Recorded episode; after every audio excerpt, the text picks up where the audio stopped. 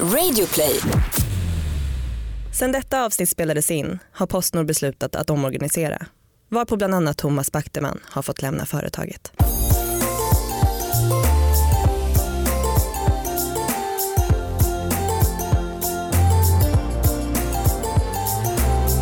Välkomna till ett nytt avsnitt av Bakom varumärket med oss Jessica Morales. Och Jenny Kaiser. Då var det måndag igen och med det ett nytt avsnitt.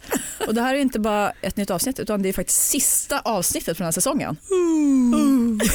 Vad hände och hur fort gick det egentligen? Ah, det är en bra fråga men tiden går ju fort när man har skoj så det är väl kanske inte så Så konstigt. det. det har varit extremt hektiskt och väldigt spännande vår. Många bra samtal. Eh, Pulsen har legat på en stadig hög nivå kan man lugnt säga. Mm. Eh, snart är det faktiskt dags att varva ner för lite reflektion och det ska bli otroligt härligt. Ja det tror jag vi båda kan skriva under. Men innan det så har vi ju eh, en högst eminent gäst i vår studio och det verkar inte vara något problem med att hålla pulsen i ordning. Står stadigt med fötterna på jorden trots att det ibland blåser orkanvindar runt om. och. Han har ett förflutet som kommunikationsdirektör på Swedbank och konsult på Halvarsson Halvarsson i olika omgångar. Och sen så talar vi såklart om Thomas Backteman, kommunikationsdirektör på Postnord. Tackar. Hej Thomas! Varmt välkommen! Tack ska ni ha. Hur mår du? Ganska bra faktiskt. Det är måndag. Det är en härlig vecka framför oss. Eh, Det är full av aktiviteter eh, och dessutom är det ju en kort vecka så jag tänkte faktiskt Ja. försöka vara ledig på fredag och torsdagen är vi väl alla lediga på så eh, det är alltid skönt så här på våren. Då kan man ägna sig åt att cykla, vilket är viktigt. Och det det är ett stort intresse som ja, du det har. är ett, det är ett förstått. stort intresse. Jag är i och för sig ganska ny i cykel. Jag började väl 2012 eller något sånt där att cykla på riktigt. Men det har blivit en besatthet så att jag eh, nu har jag tyvärr jobbat lite för mycket det sista året men annars har jag väl försökt ligga kanske på en jag vet inte 30-40 mil i veckan. Och, Oj, oj, oj. eh, oj. jag har väl, eh, Hur många vätterrunder har du i rumpan? Eller jag har väl cyklat sju Vätternrundor. Eh. Men det är nog, jag har nog gjort min sista Vätternrunda, jag tycker det är lite för långt. Mm. 30 mil är jag har cyklat min bästa Vätternrunda på 7.45 och då går det ganska fort. Oj. Eh, och jag vet att ansträngningen för att komma avsevärt under 7.45 eh, det gör att de där 30-40 milen är ingenting och eh, jag är inte riktigt beredd att göra det. Jag, jag vill göra annat med min cykling. Sen har jag ju också varit med och startat en cykelklubb i, i Stockholm som har det mycket fantasifulla namnet Stockholms cykelklubb.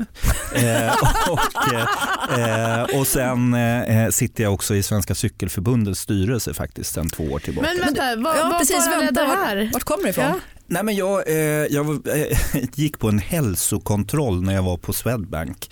Och jag fick väl inte fullt betyg i alla ämnen utan liksom det mesta började bli fel när det gällde ja, kolesterol och eh, bukfetma. Och jag vägde alldeles för mycket, jag tränade ingenting. Och eh, då fick jag träffa en läkare som sa en sak som fick mig att fundera och det är att ett vanligt västerländskt leverne om vi inte gör någonting särskilt adderar ett kilo om året.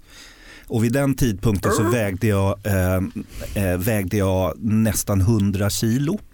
Eh, och kände att eh, om jag skulle liksom addera ett kilo per år fram till dess att jag skulle bli glad pensionär då skulle jag inte orka göra någonting annat än att sitta på något café och dricka kaffe och kanske eh, vin. Men, eh, men det var inte riktigt vad jag såg framför mig så då bestämde jag för att jag skulle börja träna och eh, då insåg jag också att jag hade blivit för tung för att springa så då var cykeln ett bra alternativ och sen började jag cykla och blev helt besatt ganska snabbt. Det inleddes också ska jag säga med att min bästa kamrat eh, bjöd mig och 20 andra på en veckas cykling i Toscana och det var väl en, eh, om man vill liksom få en, Bra intro, ett, röda ett, mattan. ett bra intro in till hur cykel kan vara när det är riktigt, riktigt fantastiskt så ska man nog göra det. Men jag bestämde mig då för att gå ner i vikt så jag gick till de här i trim eh, och då lyckades jag på 12 veckor gå ner 30 kilo faktiskt. Oj! Men okej, vänta nu. Efter, vad hände sen efter det? Ja, Höll men- du kvar vid det där eller började du gå upp i vikt igen? Ja, vad- jag har väl hållit det eh, hyfsat. Jag brukar, jag har varje vår kört liksom en, en kick för att komma ner lite grann för det året eh, går jag upp för jag har lite för dålig disciplin för att verkligen hålla det där. Men, men eh, hyfsat har jag gjort det. Eh, och då blev det lite enklare att cykla kan jag säga när man var 30 kilo lättare. Så jag hade, körde min första eh, Vätternrunda där 2012 på 14 och en halv timme. Trodde jag skulle dö, var det värsta jag har gjort, kunde inte gå på fem dagar efteråt. Men jag kom i mål och det var väl eh, ganska envist. Året efter så körde jag på 8.24 och tänkte att det här var väl ingen match, det här kan man väl göra om. Och sen som sagt var har jag gjort några stycken men, men eh, i grund och botten så tycker jag att det är 30 mil är för långt. Det är liksom 20 mil är inga problem men, men de där sista 10 milen det är faktiskt tufft. Men du, när, man, när man googlar dig så ramlar man på lite artiklar om dig, mm. lite så ingående reportage och intervjuer och sånt. Den här envisheten som du var på mm. själv alldeles nyss. Eh, har det alltid varit dig till godo eller eh, står det i din väg ibland? Ja men det gör det väl alltid. Alltså jag brukar säga det att en människors bästa och sämsta egenskaper är ofta nära eh, kopplade till varandra och eh, det är såklart att eh, det som kan vara positivt i ena änden kan ju också vara besvärligt i en annan ände. Jag tror att min hustru bland annat skulle säga att det, det är inte alltid är till mitt gagn att jag, att jag är envis. Nej, men det handlar ju också väldigt mycket om passion, en Absolut. övertygelse och det är väl det lilla vi har liksom mm. pratat om än så länge. När du väl bestämmer dig för någonting, mm. då går du all, all in. Ja, men det, det, det, är nog lite grann min personlighet och sen har jag fördelen att jag lär mig saker ganska snabbt. Så att jag har haft förmånen att jobba med en massa eh, till synes ganska komplicerade saker som kärnteknik och eh, bank och finansverksamhet. Politik. Politik och faktiskt inte minst logistik mm. och e-handel och det som, som Postnord håller på med. För jag tycker nog att jämfört med allting annat som jag har gjort tidigare så är eh, Postnord-verksamheten eh, den mest komplexa. Och vad är det, om man tittar då tillbaka till CV lite grann, för det är väl det som vi också har sett lite grann som ett mönster, att du har sökt dig till ganska mm. komplexa utmaningar. Kan du utveckla det lite mer? Nej, men jag, jag tycker att det är spännande med, med en, en rejäl utmaning som och där inte lösningen är helt given. Eh, och där man där du får vara måste med och... få vara med och kreera eh, och, och eh, med någon form av liksom kreativitet och Eh, eh, och engagemang skapa förutsättningarna för, för att göra förändring. Och det var ju väldigt tydligt på Swedbank. Eh, starten där var ju minst sagt eh, besvärlig. eh, och jag tror att eh, om inte jag har missuppfattat mina riskkollegor från banken så, så om inte någonting hade hänt där när jag, när jag startade så hade man väl 14 dagars likviditet kvar i banken innan man hade varit tvungen att göra någonting riktigt radikalt. Mm. Och som tur är så, så eh, kom ju staten med några förändringar som, som räddade den här situationen. Bland annat så höjde man ju insättningsgarantin från en halv miljon till en miljon. Det stoppade rätt mycket av utflödet för det är relativt få människor som har mer än en miljon på banken. Eh, och sen komma med den här insättningsgarantin, eh, eh förlåt, eh, eh, upplåningsgarantin som man gav till alla banker men väl Swedbank egentligen var den enda som använde och de två sakerna eh, räddade de facto eh, Swedbank. Mm. Eh, utan det så hade situationen sett väldigt, väldigt besvärlig ut. Men du, när man, när, när man är som du, man är, har en ganska tydlig bild vart man ska, eh, om vi ska kalla det envishet eller beslutsamhet, eh, då bevisligen också rätt begåvad, förmår att lära sig saker fort, eh, kan drivas av den här typen av omställningar, liksom omfamna rätt bra och också tycka att det är fantastiskt. Hur hanterar man sitt team som kanske inte alls har samma liksom förmåga eller hastighet? Vill, hastighet eller? Alltså allting, hur, hur påverkar det kulturen? Hur, hur får man med sig medarbetarna, håller uppe motivationen och så vidare? Ja, men alltså jag, för mig handlar det väldigt mycket om att inkludera alla. Eh, och jag har några lärdomar av min tid som chef och en av dem är ju att när man är ung så vill man gärna att ens medarbetare ska göra saker exakt som man själv vill att de ska göras. Eh, känner inte igen mig. Jag känner inte alls igen det faktiskt. Inte alls hemma heller faktiskt. Nej. Nej. Och, och sen inser man ju eh, över tiden att det kan faktiskt bli väldigt bra även om det inte blev exakt som jag hade tänkt. Så det handlar ju väldigt mycket om att ge medarbetarna ett förtroende och engagemang. Jag tror att det engagemang som jag själv visar har smittat av på mina medarbetare och gett dem råg i ryggen för att ta tag i det engagemang som ofta under de här situationerna har varit lite nedpressat. Eh, så att jag tycker att eh, i, vi, både på banken och på Postnord så var det lite grann som att öppna locket bara och helt plötsligt så ploppar det upp mängder av bra initiativ, idéer, ett engagemang som är enormt som man inte riktigt känner att man har fått, fått användning för. Så att jag, jag, jag tycker faktiskt inte att det har varit svårt att eh, få med mig medarbetarna, framförallt inte i den där inledande, mer akuta fasen.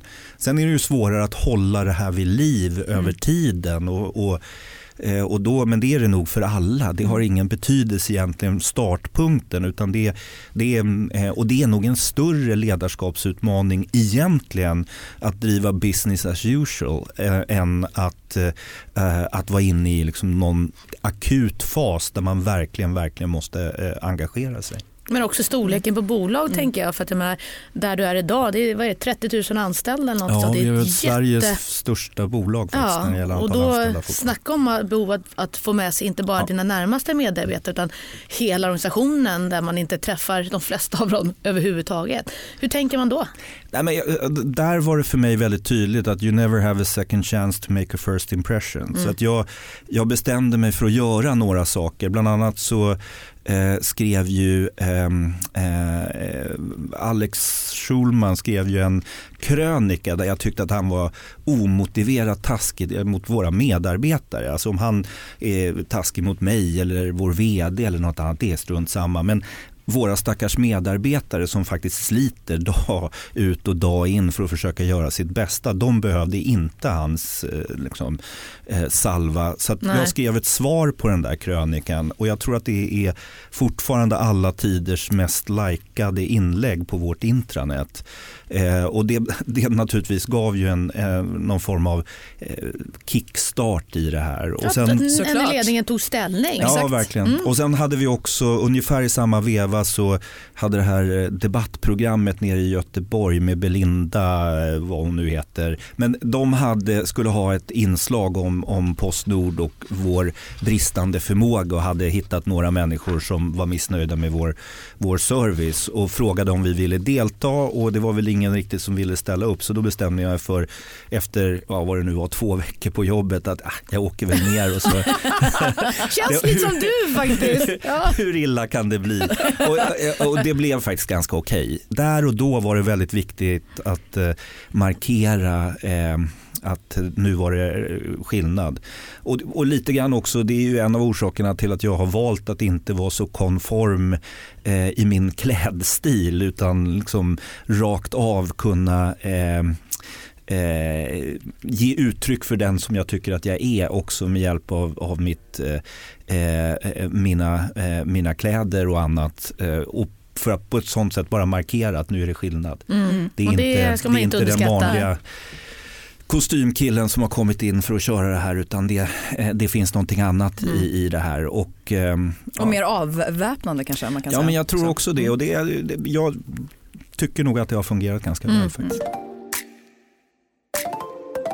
Det som eh, slår oss lite grann, man liksom går in och tittar på Postnord inför det här samtalet, så är det liksom ganska intressant därför att eh, tittar man på statistiken jämförelsevis då från föregående år och så vidare så har ni en positiv utveckling och man kan ju konstatera att det är en väldigt hög andel av era leveranser som kommer fram i tid och så vidare. Så ni får ju ganska mycket spott och spö för en liten andel, om man nu säger så, apropå perception och så vidare. Då går vi in lite grann på det här med global trust rent generellt så kan man ju titta på att myndigheter, media och varumärken har ju aldrig liksom haft ett lägre egentligen då förtroendegrad än vad de har idag. Vad, vad betyder det här egentligen för Postnord? Då? Är, det, är det schysst det som det skiten ni får? Alltså jag tror att man måste förstå hur stora vi är. För det har betydelse för, eh, för, eh, för mängden av misslyckanden som vi gör. Eh, I, I vår bransch så jobbar de allra flesta med liksom kvalitetskrav på sina leveranser någonstans mellan 95 och 99 procent. Eh, och vårt krav, eh, interna mål är 97.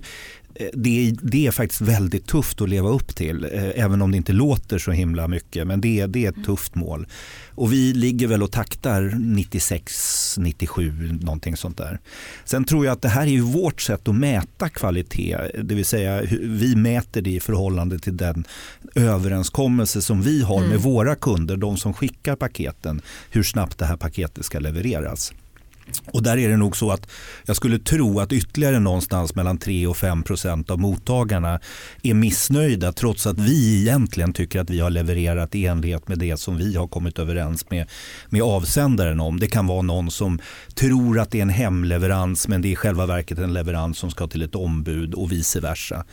Eh, och det gör att vid varje enskild tillfälle, varje enskild dag är min bedömning att någonstans mellan 5 och 10 procent av våra leveranser sker inte i enlighet med kundernas förväntan. Så förväntansbilden, ja. mm. Eftersom vi kör ungefär 500 000 paket varje dygn så är det bara att räkna. Eh, det, är så, det är ju någonstans mellan 25 och 50 000 mottagare varje dag som potentiellt sett är missnöjda med vår ja. leverans. Vare vare sig vi egentligen har lyckats mm. eller eh, de uppfattar att vi inte har lyckats. I snitt i Sverige idag så får vi väl 15 e-handelsförsändelser per invånare och år. Snittet i Europa är 20 försändelser per invånare och år så vi är faktiskt sämre än snittet i Europa. Potential. En fantastisk potential. och eh, eh, och i, går man över Atlanten till USA så är snittet 100 mm. försändelser mm. per år. Mm. Och är man Amazon Prime-kund så är det 100 130 försändelser per år. Mm.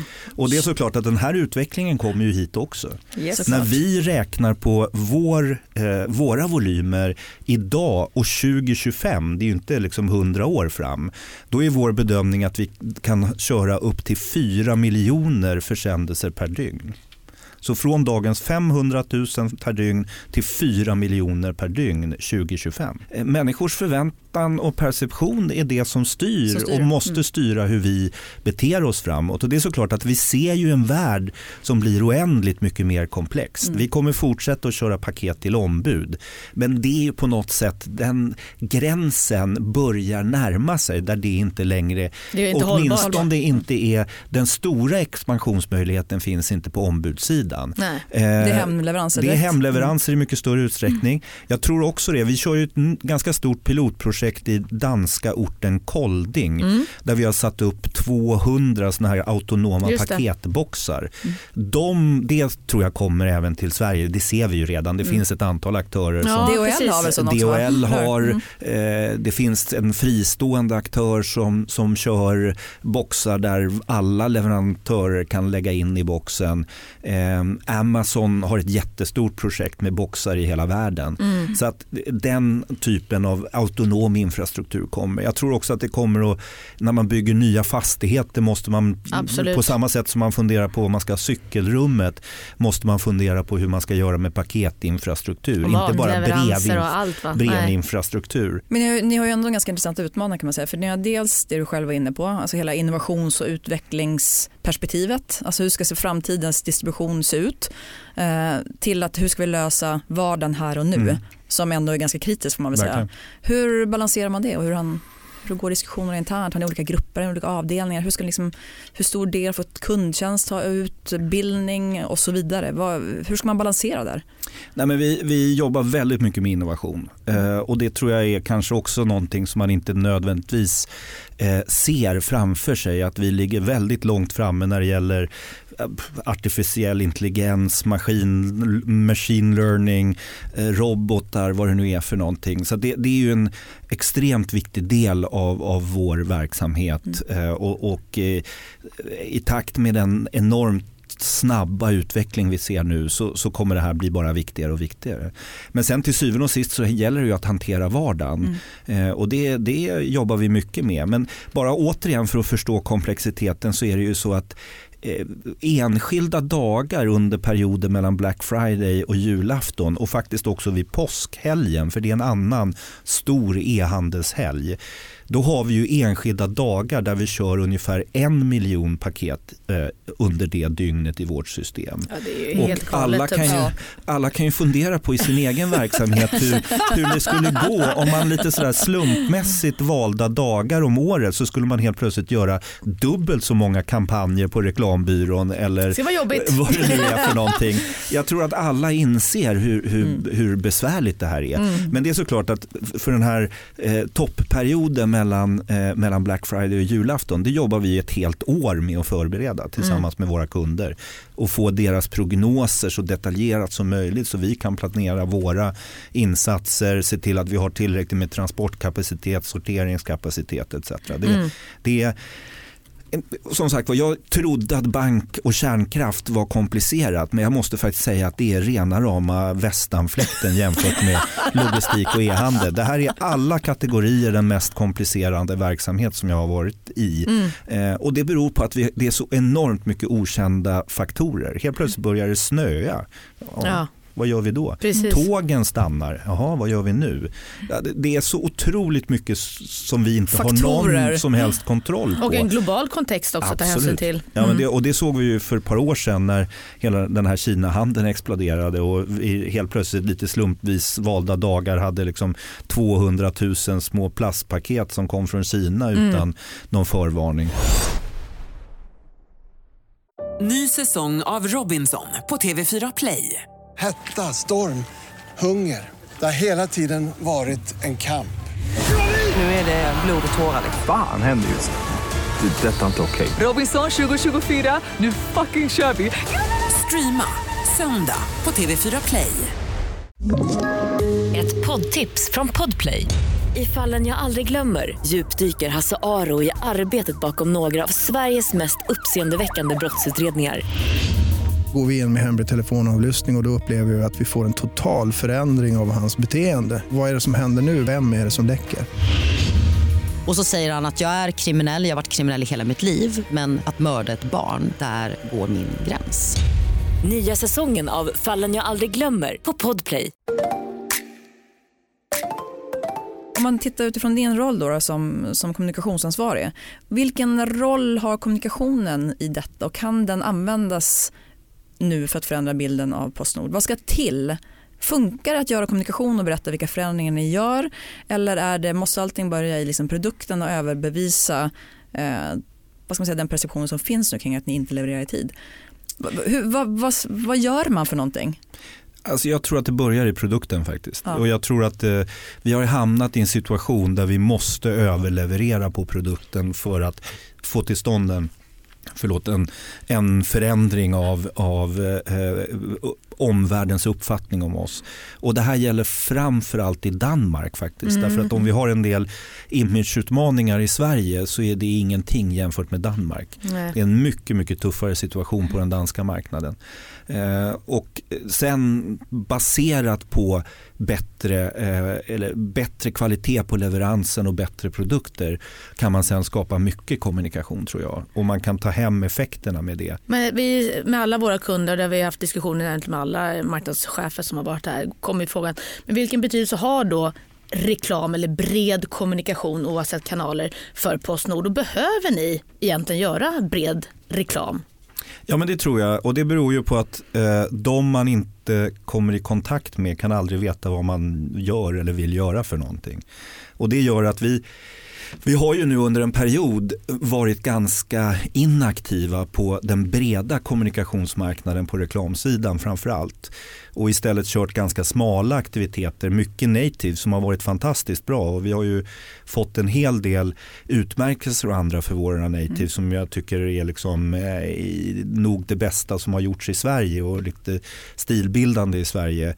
Men en bra native på Expressen som är det bredaste medie vi, vi använder, ja men den kanske når 30-40 000 mm, personer. Det. Mm. Och det, det är alldeles för lite om vi vill förändra bilden av oss. Mm. Så eh, det, det gör att ja, vi, vi måste komma ut i breda, eh, breda medier, få, eh, få Eh, impact, impact med, på, på många människor och det kan man egentligen fortfarande bara göra med hjälp av de breda mediekanalerna och köpt köpt, eh, köpt media. Mm. Eh, Sen, sen tror jag också att vi befinner oss i en situation där vi har, jag, har, jag tror att min, min budget för nordisk marknadskommunikation tror jag de allra flesta skulle tro eh, var ett skämt och inte, inte en budget.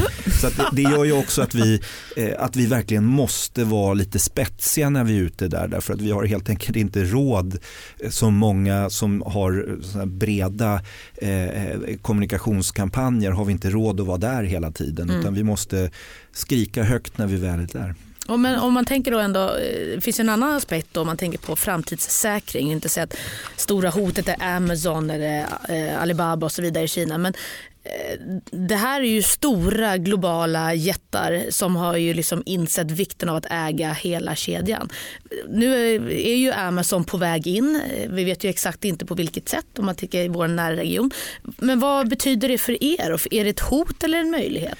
Jag tror att det är en fantastisk möjlighet. Eh, tittar man på hur Amazon har betett sig när de har gått in på nya marknader så har de ju nästan alltid, om inte alltid faktiskt samarbetat med liksom den lokala postleverantören därför att de vet att det är de som har bredast täckning i, i respektive land.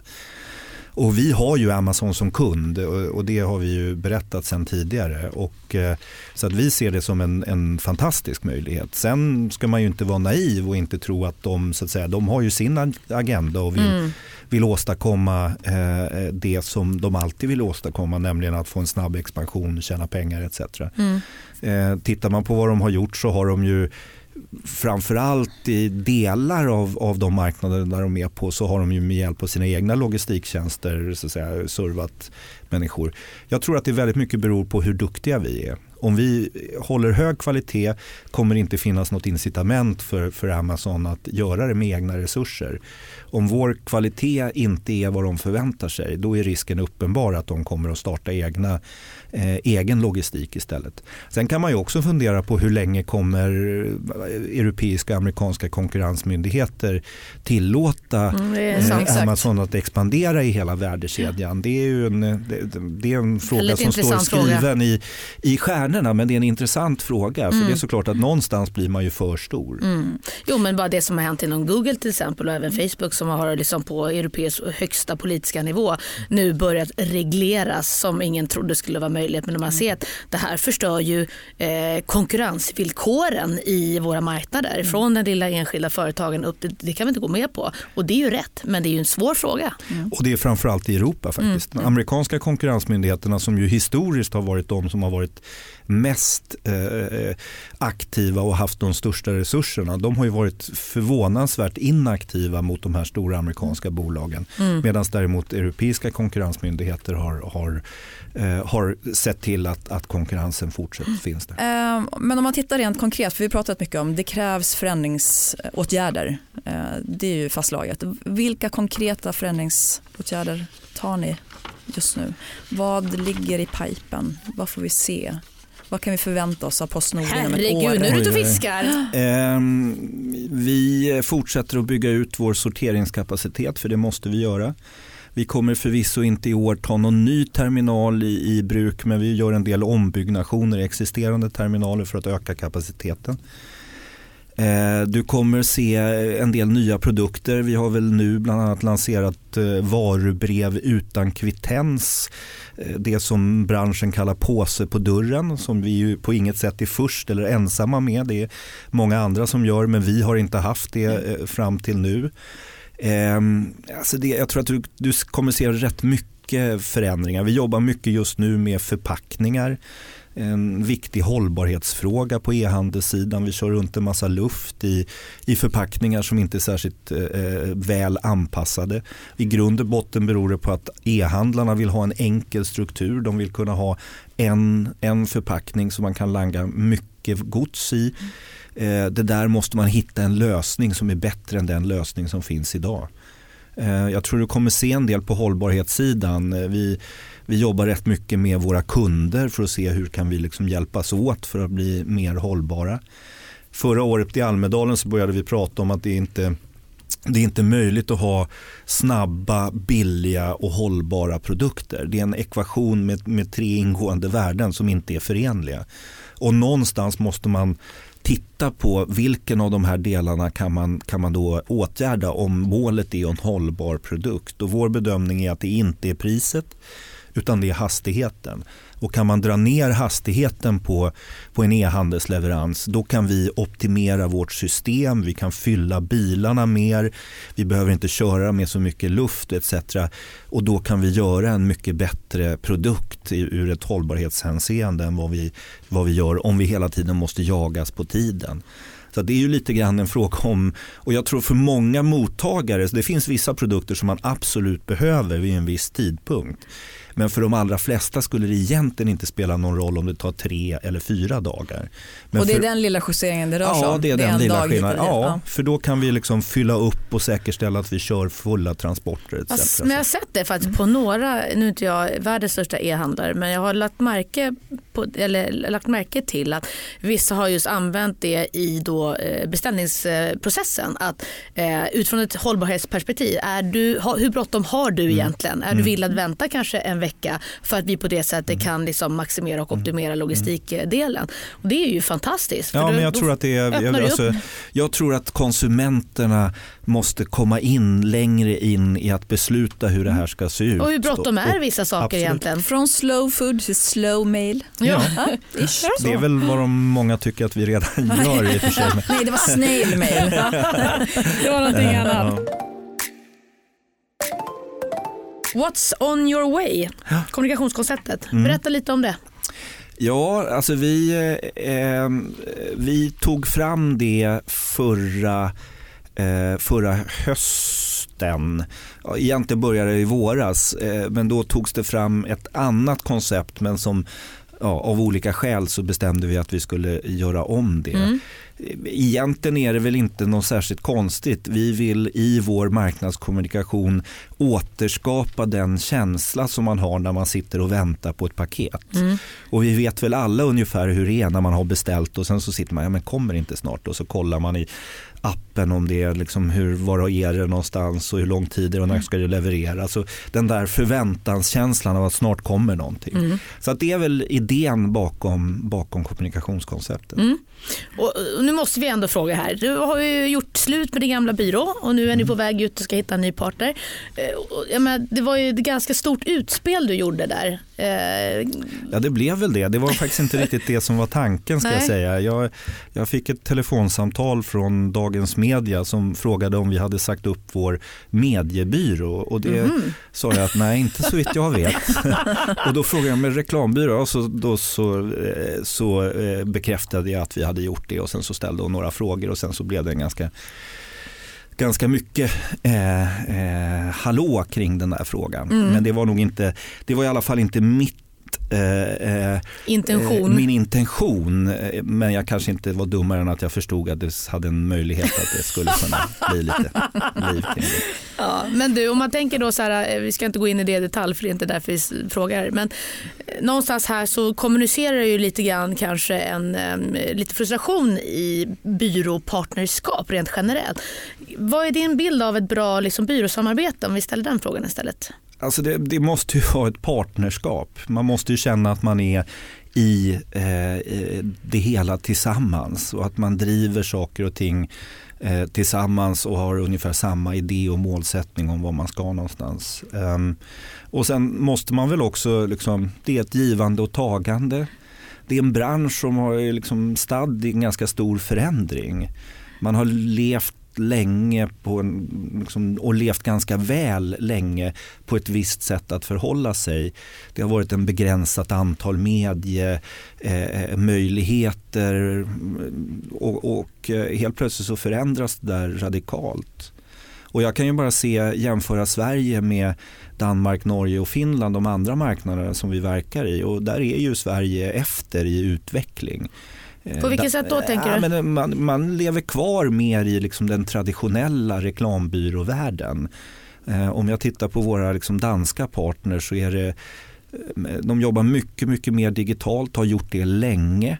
Eh, De, eh, de har mycket drivet av det tror jag hittat en helt annan prisbild. Där jag tycker att den, den svenska byråvärlden lever kvar i, i en traditionell prisbild som jag tror att det är ganska få kunder som, som är beredda att acceptera. Eh, åtminstone om man inte är helt säker på att man får väldigt, väldigt bra leverans. Mm. Och, hur och, det kan man ju aldrig vara. Det är ju det som är så konstigt. Det, eh, alltså, reklambyråvärlden är ju en värld där när det blir bra då då är det oersättligt. Mm. Det, finns, det, det finns ingen, eh, inget arvode som kan täcka det värde som man kan generera när det blir bra.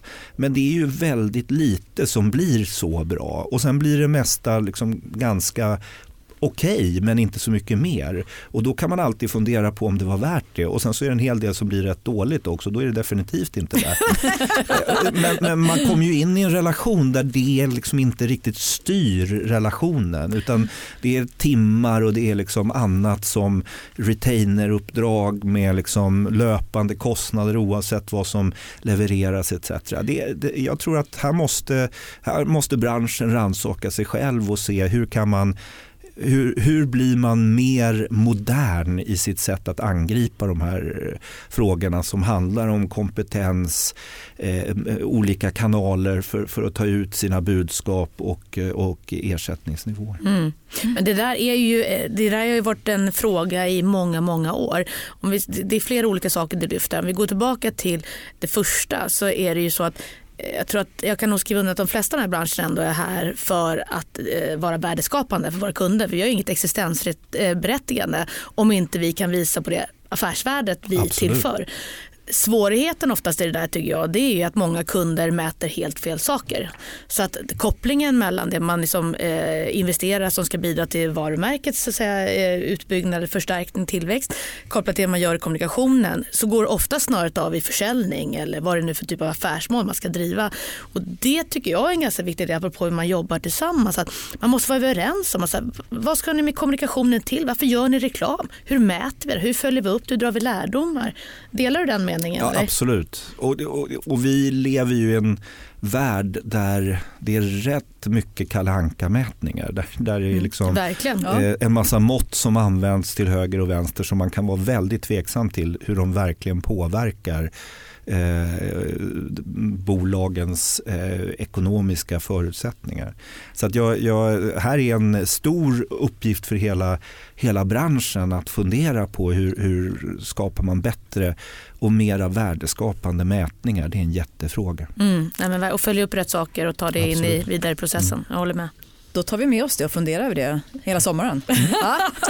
ja, men det, det, här är en så stor fråga och jag ja. tycker det är, eh, det, är inget, det var ju lite provocerande det som kom ut, det var inget snack om saken. Men Nej, det är men också bra var, frågor. Det som var provocerande var väl möjligtvis att det här är ju en bransch där man är van vid att eh, de här sakerna hålls bakom stängda dörrar. Mm, det är bra och, med diskussion. Eh, eh och där jag är en person som är ganska transparent i, i upp och nedgång. Eh, och om jag kan säga det här internt så kan jag också säga det externt. Eh, och jag eh, har heller inga problem med att någon har en avvikande bild. Jag hade, absolut, jag hade absolut inte haft någonting emot att, att motparten i det här avseendet hade gett sin bild mm. av, av det här mm. som säkert hade varit ganska annorlunda än min bild. Mm. Eh, så att jag, jag är, eh, ja. Nej, men alltså, överallt, det är ju, vad du pekar på, det är inget konstigt vår värld, precis som hela världen i övrigt, är ju under, eh, inte bara utmaning, utan i en förändringsresa. Mm. Vi måste förnya oss på liksom en mängd olika mm. sätt. Och det tycker jag att vi gör. Vissa saker kanske går snabbare än andra, men det går tillbaka. Ska vi kunna överleva så måste vi göra det. Eh, men ja, vi måste förstå oss igen till varför gör alltså vad, vad är det vi levererar i slutändan? Mm. Det måste vi tillsammans vara överens om. Och där, är det, där ska man väl också vara ärlig, att jag har träffat ganska få byråer och eh, medarbetare hos, hos byråerna som verkligen förstår eh, affärsdelen av, mm. av eh, verksamheten, vare sig på banken eller, eller på Postnord. Man drivs inte egentligen av den där affärskunnandet utan Nej. man driv av en, drivs av en kreativ process som handlar om ett, en utkomst som förvisso man fattar ska göra någonting och driva någonting affärsmässigt. Men det är inte det som är liksom de primära eh, utgångspunkterna för, för, för de olika aktiviteterna. Och här tror jag att man måste, det, det är en jätteutmaning för hela branschen.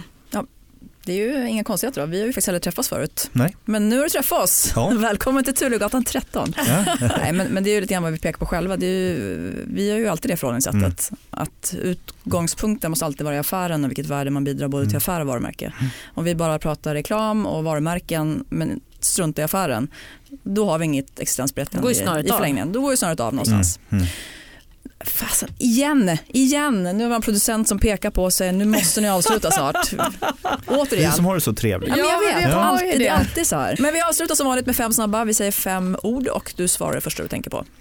Logistik, Postnord, Passion, kläder, kundtjänst, Postnord, familj, Lisa, sommar.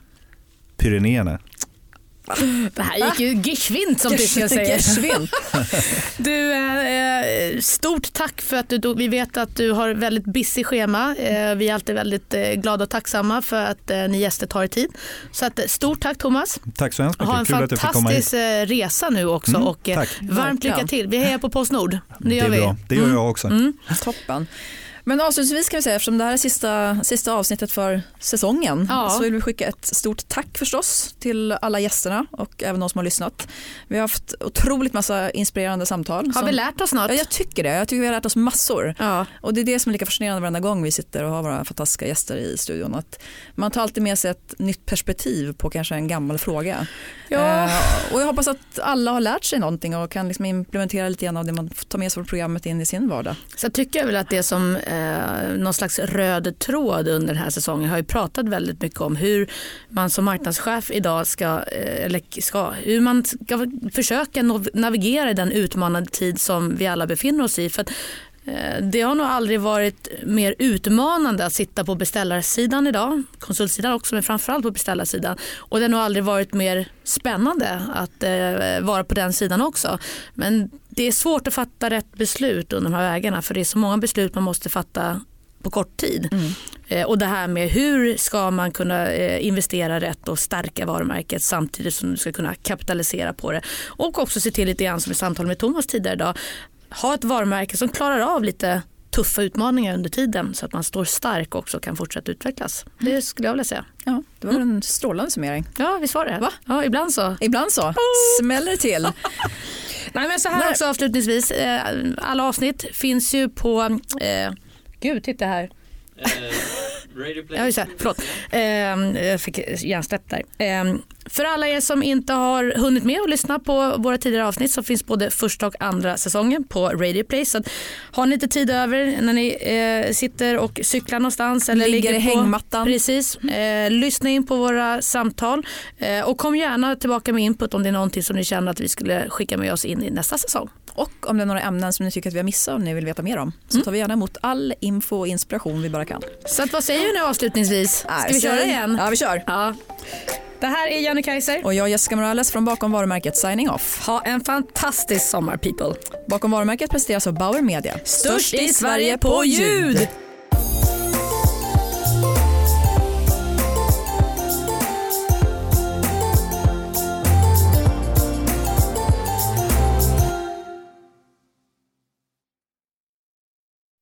Säsong av Robinson på TV4 Play. Hetta, storm, hunger. Det har hela tiden varit en kamp. Nu är det blod och tårar. Fan händer just nu. Det. är Detta är inte okej. Robinson 2024, nu fucking kör vi! Streama söndag på TV4 Play.